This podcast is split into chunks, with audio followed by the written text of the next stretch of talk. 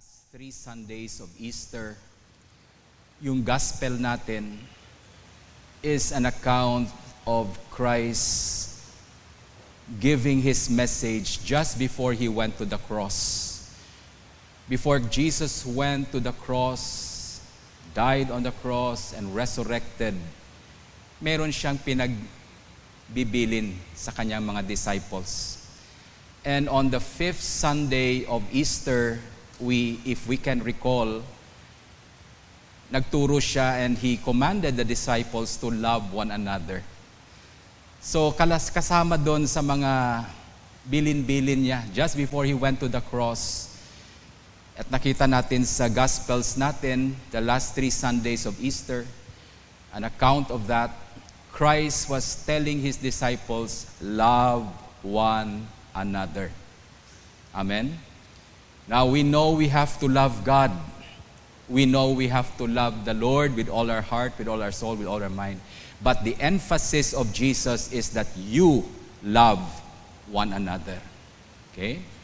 Then on the sixth Sunday of Easter, the second to the last Sunday of Easter, again, we see Jesus again teaching his disciples just before he goes to the cross. Again, he teaches them about peace. My peace I give you, my peace I leave with you. You know, sometimes yung mga last remaining days, you know, I was asked one time, sabi niya, if you have only five minutes to live, kung limang minuto na lang yung natitira sa buhay mo dito sa mundo, what would you say? Anong sasabihin mo sa asawa mo? Anong sasabihin mo sa anak mo? Kung meron kang five minutes na lang. And, you know, pag iniisip ko yan, ang dami kong gustong sabihin. But you know, when you come to that point of time, the most important things are the things that you would say. So tamang sinabi ni Jesus, last remaining days, He was teaching His disciples, He taught them to love one another. Then sinabi niya, My peace I give you, reminding them of that gift that He gives to us. Peace, meaning to say, He's reconciling us to God. There is nothing, nothing can stand between us and God. There is peace with us. Then, etong last Sunday na to, binasa ko, again, the scene in our gospel today, ito na yung papunta na rin siya sa cross. You know, this is the, the, the scene again, just before he went to the cross. He was with his disciples.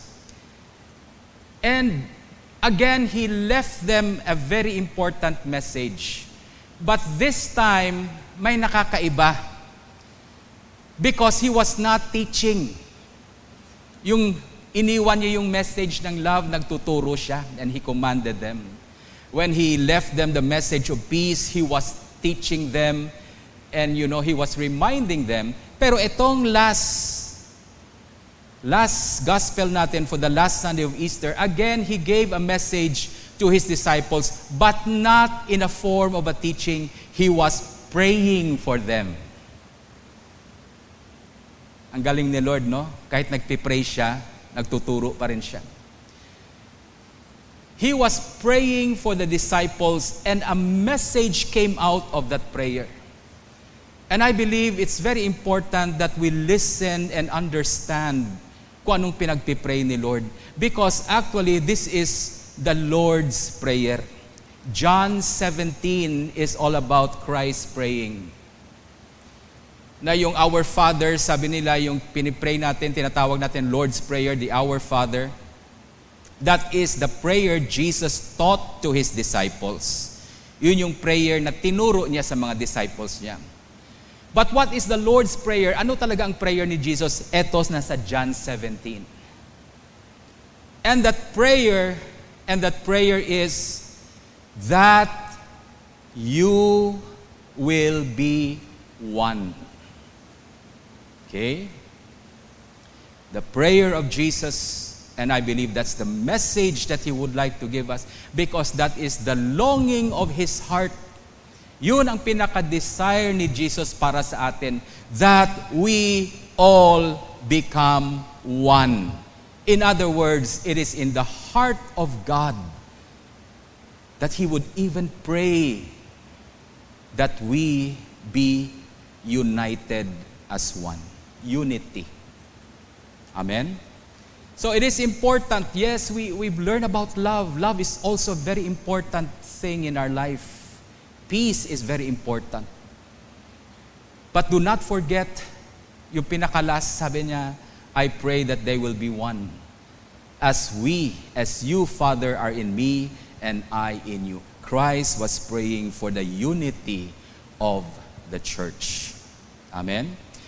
At that particular time, he was praying for his disciples. He was praying for them because they were about to go on their own. He's going to go to heaven now and sit at the right hand of the Father. But then, before he goes, he prays for them.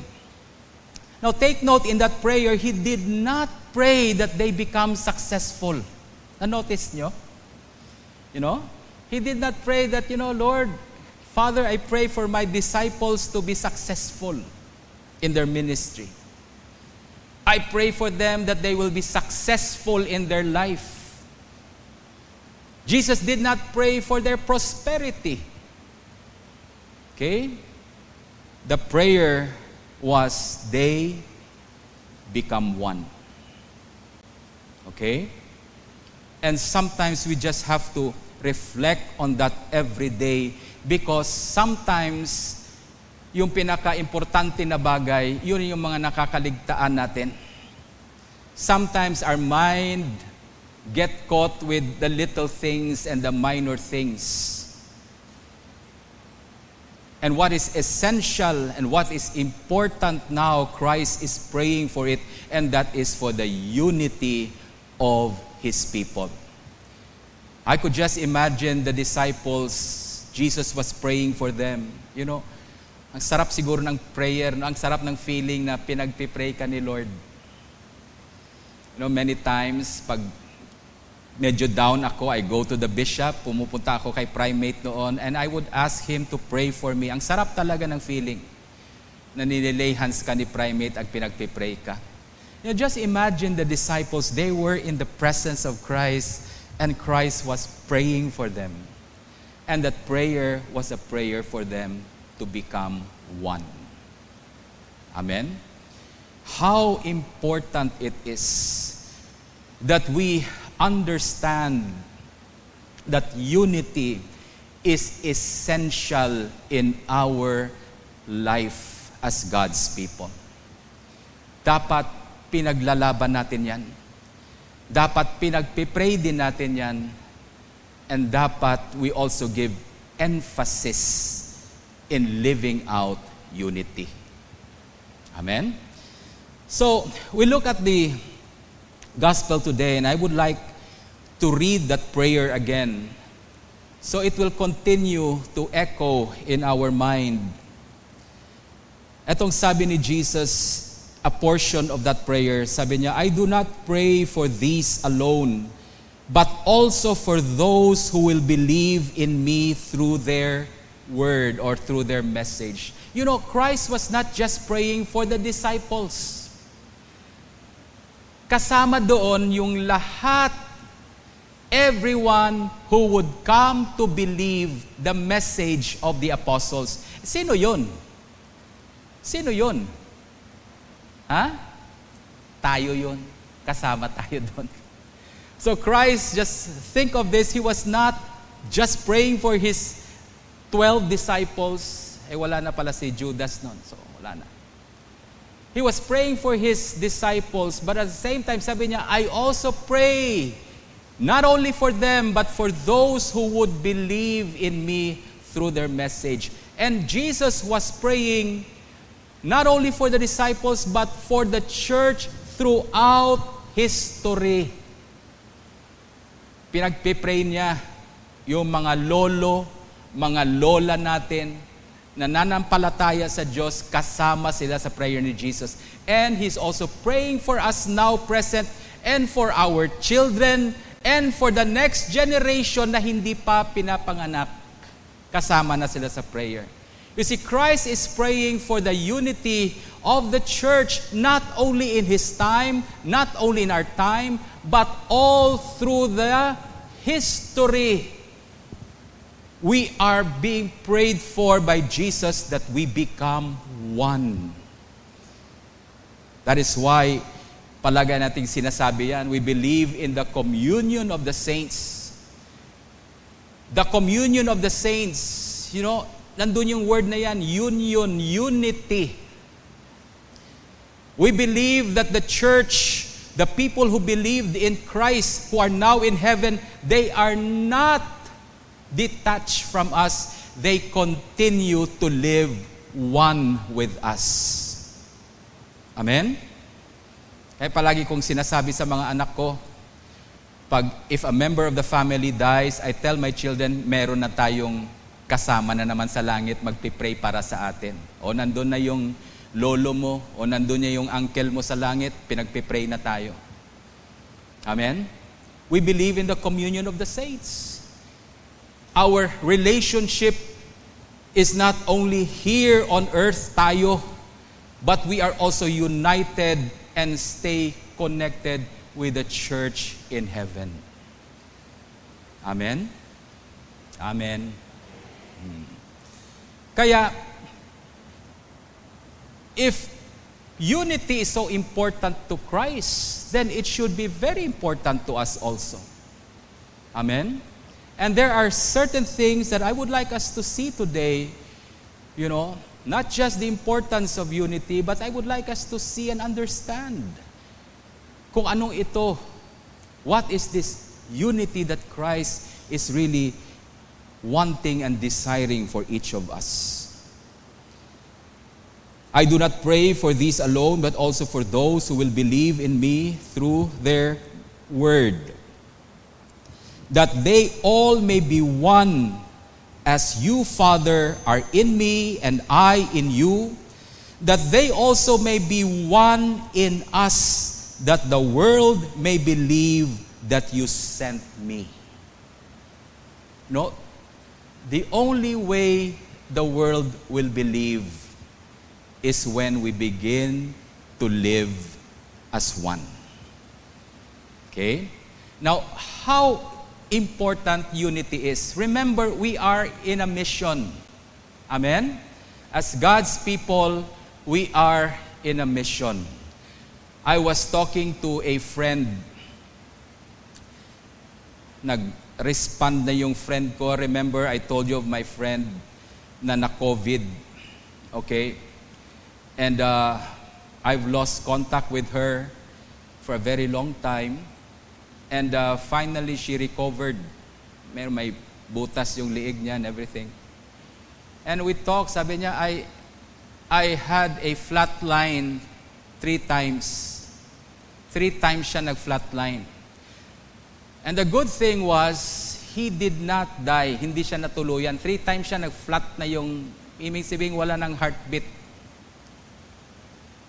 Nung nagising siya, nag-recuperate muna siya, kasi medyo disoriented siya. And finally, he talked to me and he said, you know, I, I think I have a mission in life. And sabi ko, well, finally, nakuha mo rin. And the reason why we are all alive today, we are here on earth today, is because we all have a mission. May purpose ang buhay natin. It's not an accident. God does not do anything without a purpose. And the reason why we are here, why we belong to this community, why we are going through the problems that we are going through right now, why we are connected to a family, You know, all everything in our life, it, it contributes to that one purpose. We have a mission. St. Michael's is a church in mission. We are to go out into the world to proclaim to proclaim the good news. Ano nga yung good news natin? Ha? Anong good news natin? Anong sinasabi ng pare pagkatapos ng misa? Ha? Do not forget the gospel.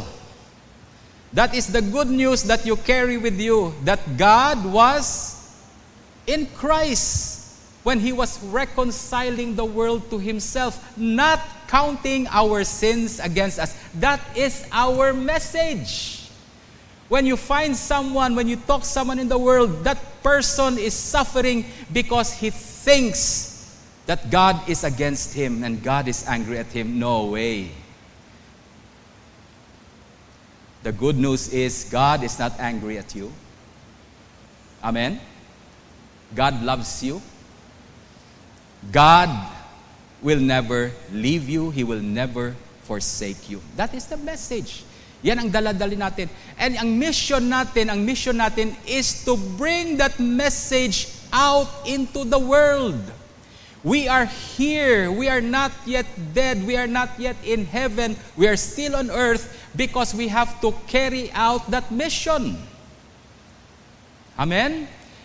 And ang sabi ni Jesus dito sa prayer niya, that they may be one, that you, Father, are in me and I in you, that they also may be one in us, that the world may believe that you sent me.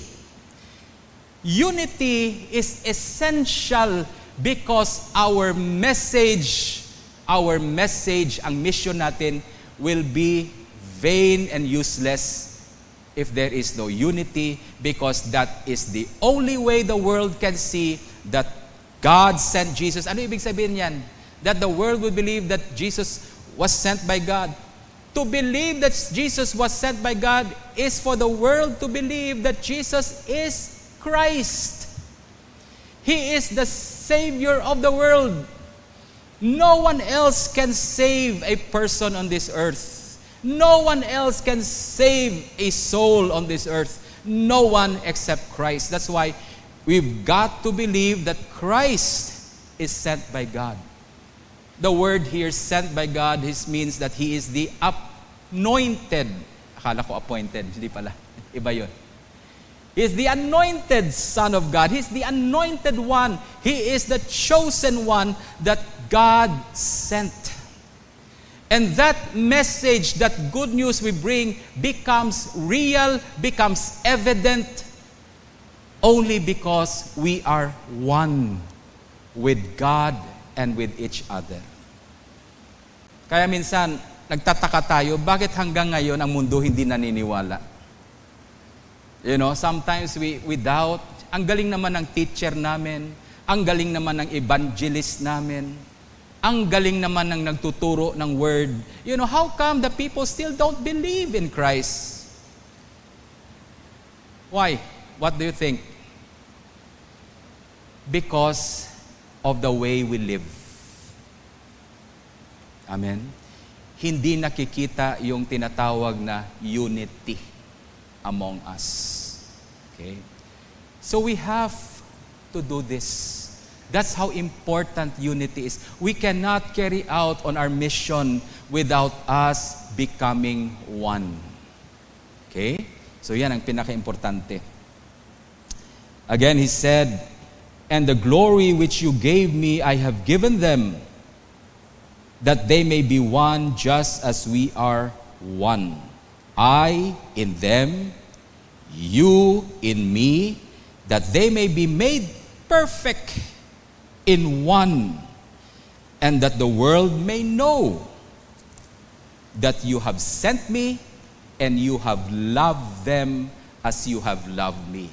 So take note, when we begin to walk together in unity, not only will the world believe that Jesus was sent by God, that Jesus is the Savior of the world, the world would even begin to believe that God loves them. Amen? Amen? Kaya yung message natin two Sundays ago is about love. It is important because that is the foundation, that is the bond that would bring us together. Sabi nga nila, you know, famous bishop sabi niya, it is love that causes us to crave for unity. Alam niyo ba yan? Kung merong pag-ibig sa puso mo, then you will begin to crave to be one. And sabi niya, in the human order, the highest peak of love is when the husband and the wife becomes one in the flesh. In the human order. The highest peak of love dahil sa pagmamahal at pag-ibig the husband and the wife, they become one in the flesh. That is only in the human order. In the divine order, because of love, the soul and Christ becomes one in holy communion. Amen? Kaya pag merong pag-ibig, may pagmamahal sa puso natin, there is love in our hearts, it will always move us to become one with those we love. Amen? Yan ang kagandahan.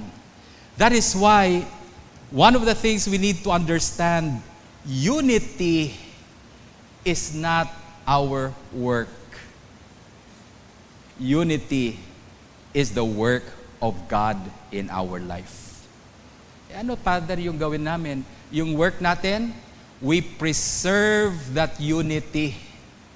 Pinipreserve natin na hindi masira yan. Okay? And how do we do it? We do that by continuing to immerse ourselves in Christ. Immerse yourself in the love of Jesus Bring yourself to understand how Christ loves you, that you may love Him in the same way that He loves you. Our work is not to bring unity in the body of Christ because that is the Holy Spirit's work and we cannot do that. The power that unites us the power that makes us one as God's people is a supernatural power. It cannot be accomplished by human effort. Amen? We can only preserve, we can only move and work within what the Holy Spirit is doing for us. That is why when Christ ascended, etong last Sunday na to of Easter, this is the Ascension Sunday. Ang sabi ni Jesus before He ascended, sabi niya, wait for the Holy Spirit. I will send you the Holy Spirit. Kaya 10 days after ascension, next Sunday will be Pentecost Sunday. We will celebrate the coming of the Holy Spirit. It is the Holy Spirit who will now empower the church and bring the church to become one. Amen? And our role, our role is only to preserve that unity of the Spirit. Kaya how do we do that? How do we preserve that unity? Hindi natin trabaho na dapat mag-unite tayo. Trabaho ng Holy Spirit yan. And we know the Holy Spirit never fails. Amen? In fact, Paul said, now there is only one body But Father John, paano mo masabi niya? Ang daming simbahan, nag-aaway-away pa yung mga simbahan. Uh, well, I don't care. That's what we see. But as far as God is concerned, there is unity in the body of Christ. There is just one body, one Spirit, one Lord, one faith, one baptism, one hope of our calling. Okay? The mystery of our unity. It is a supernatural power that bring us one. Amen? Our role is to preserve that. Our role is to perceive that. We have to see that. We have to see our unity. And ano ang focal point ng unity natin? Anong titingnan natin so that we will begin to see that we are indeed united? We only have to look at Christ.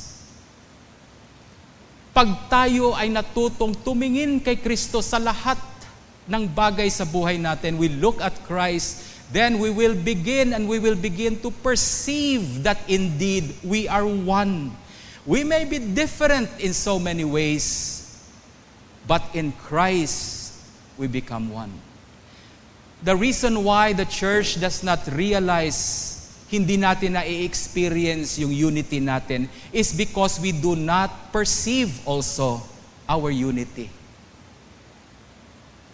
I, I cannot see how I am one with that person. I cannot see how I am one with that person. And so, hindi ko na-experience yung unity namin because I could not see. Amen? I could not see, masangag tama na ron, ay mahipos ta ako. Paano kami mag-unite karon? Ay masama ang ugali niyan, eh tama ta akong ugali, mabait ta ako. Paano kami mag-unite niyan? Okay? You cannot perceive, you cannot see your unity. That's why you cannot experience unity with one another. That's why tinuturo ngayon sa gospel, sinasabi ni Jesus Christ that you are one in me. The focal point where we have to look and see so that we can perceive our unity is Christ. Amen? Tingnan niyo mong sinasabi sa Ephesians. I'll just open to that. Na-mention na natin eh. Ephesians 4.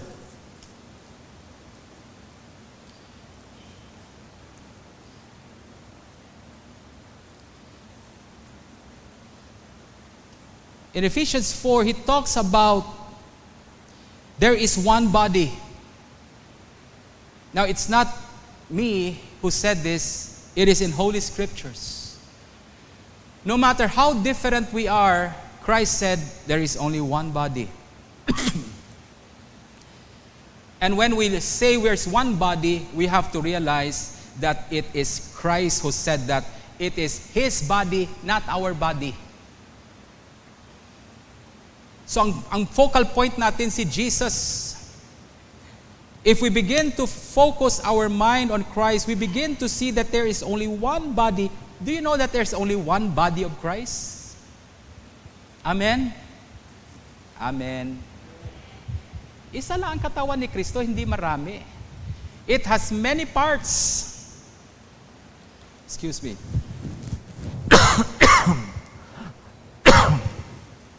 It has many parts. You, you look at my body, you know, it's just one. Wala kang makikitang paa na naiwan dyan. Okay? There's only one body, but it has many parts. I have fingers in my hands. I have my shoulders, my arms, my legs, my feet. It has many parts as one body. Okay? That's why sabi niya, there's only one body. And when we talk of the body, we talk of the body of Christ. We, we look at Christ. Christ has only one body. Tapos sabi niya dito, one spirit. One spirit. Do you know that? Do you know that? There's only one Holy Spirit.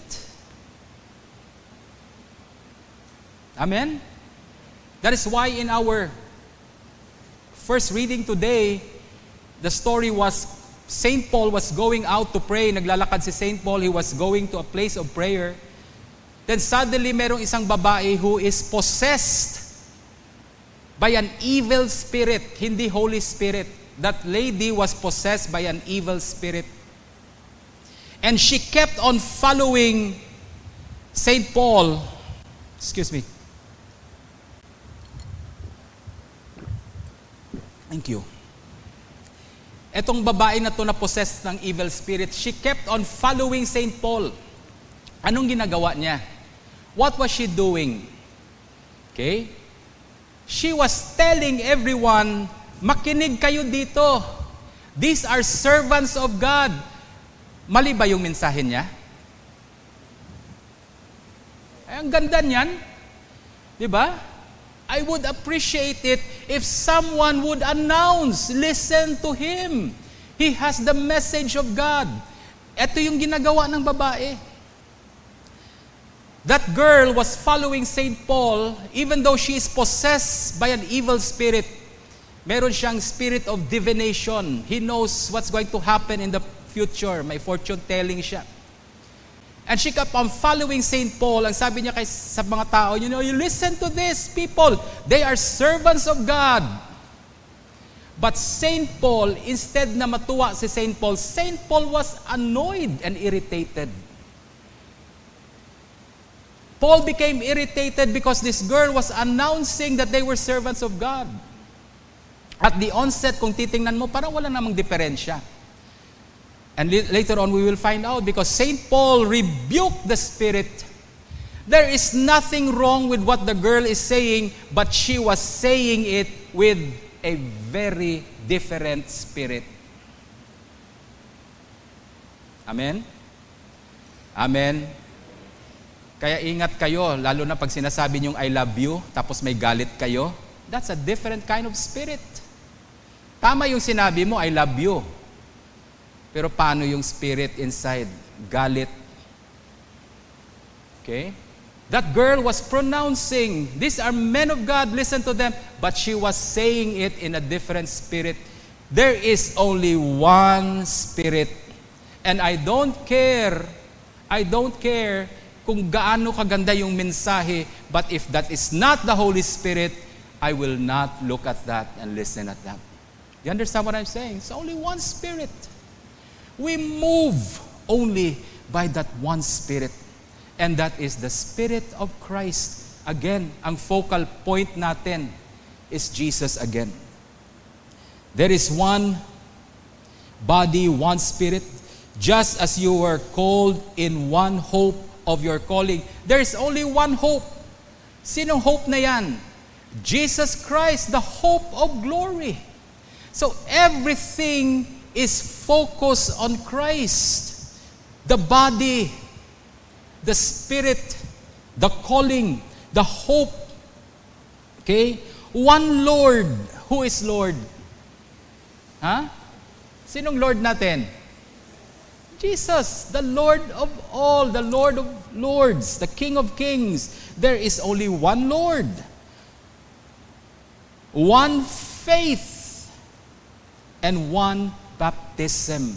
All these things point to Jesus. That's why doon tayo palaging nakatingin. One faith. Do you know that Jesus is the author of your faith?